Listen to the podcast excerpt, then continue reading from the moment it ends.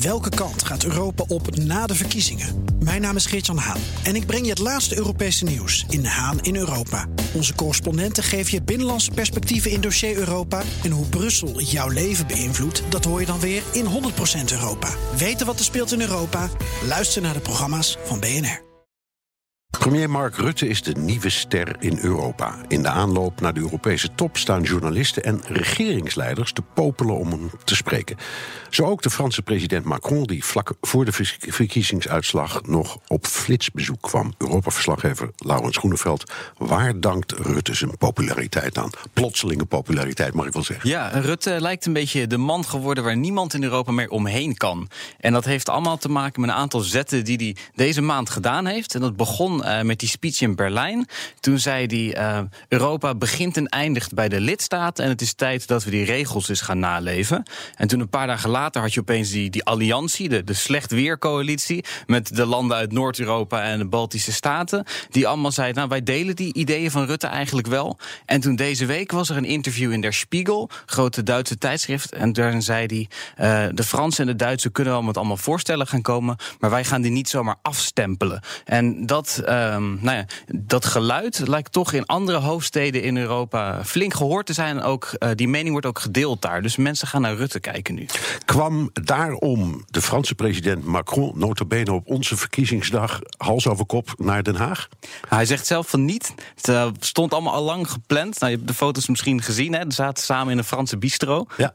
En, um, in Den Haag. In Den Haag. En het was een heel kort bezoek, want daarna natuurlijk de verkiezingsavond. Maar um, Macron lijkt er ook een beetje geschrokken te zijn van de, de harde taal van uh, Rutte. Want Macron is natuurlijk samen met Merkel met die Frans-Duitse as nu echt bezig om het Europa van de toekomst uit te werken. Te kijken naar die echt die verdieping. En hij lijkt een beetje te denken, die, die Rutte, die, die stugge Hollander, die heb ik toch wel nodig aan mijn zijde om dat voor elkaar te krijgen.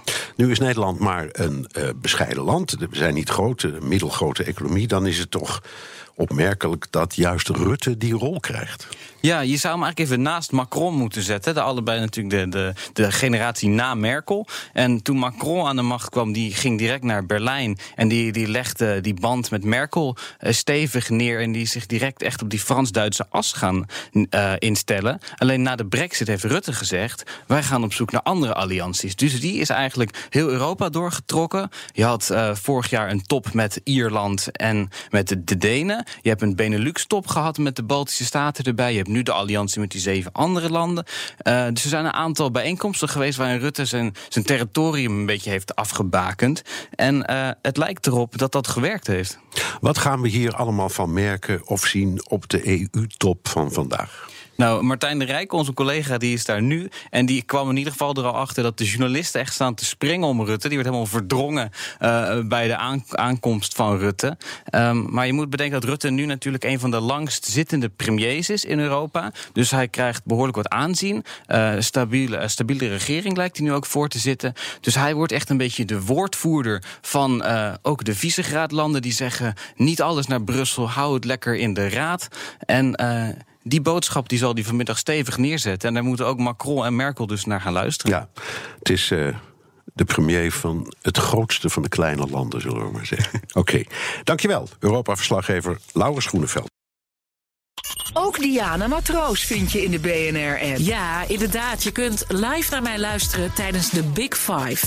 Ook handig in de BNR-app. Breaking nieuwsmeldingen, maar ook het allerlaatste zakelijke nieuws. En je vindt in de app alle BNR-podcasts, waaronder Wetenschap Vandaag. Download nu de gratis BNR-app en blijf scherp.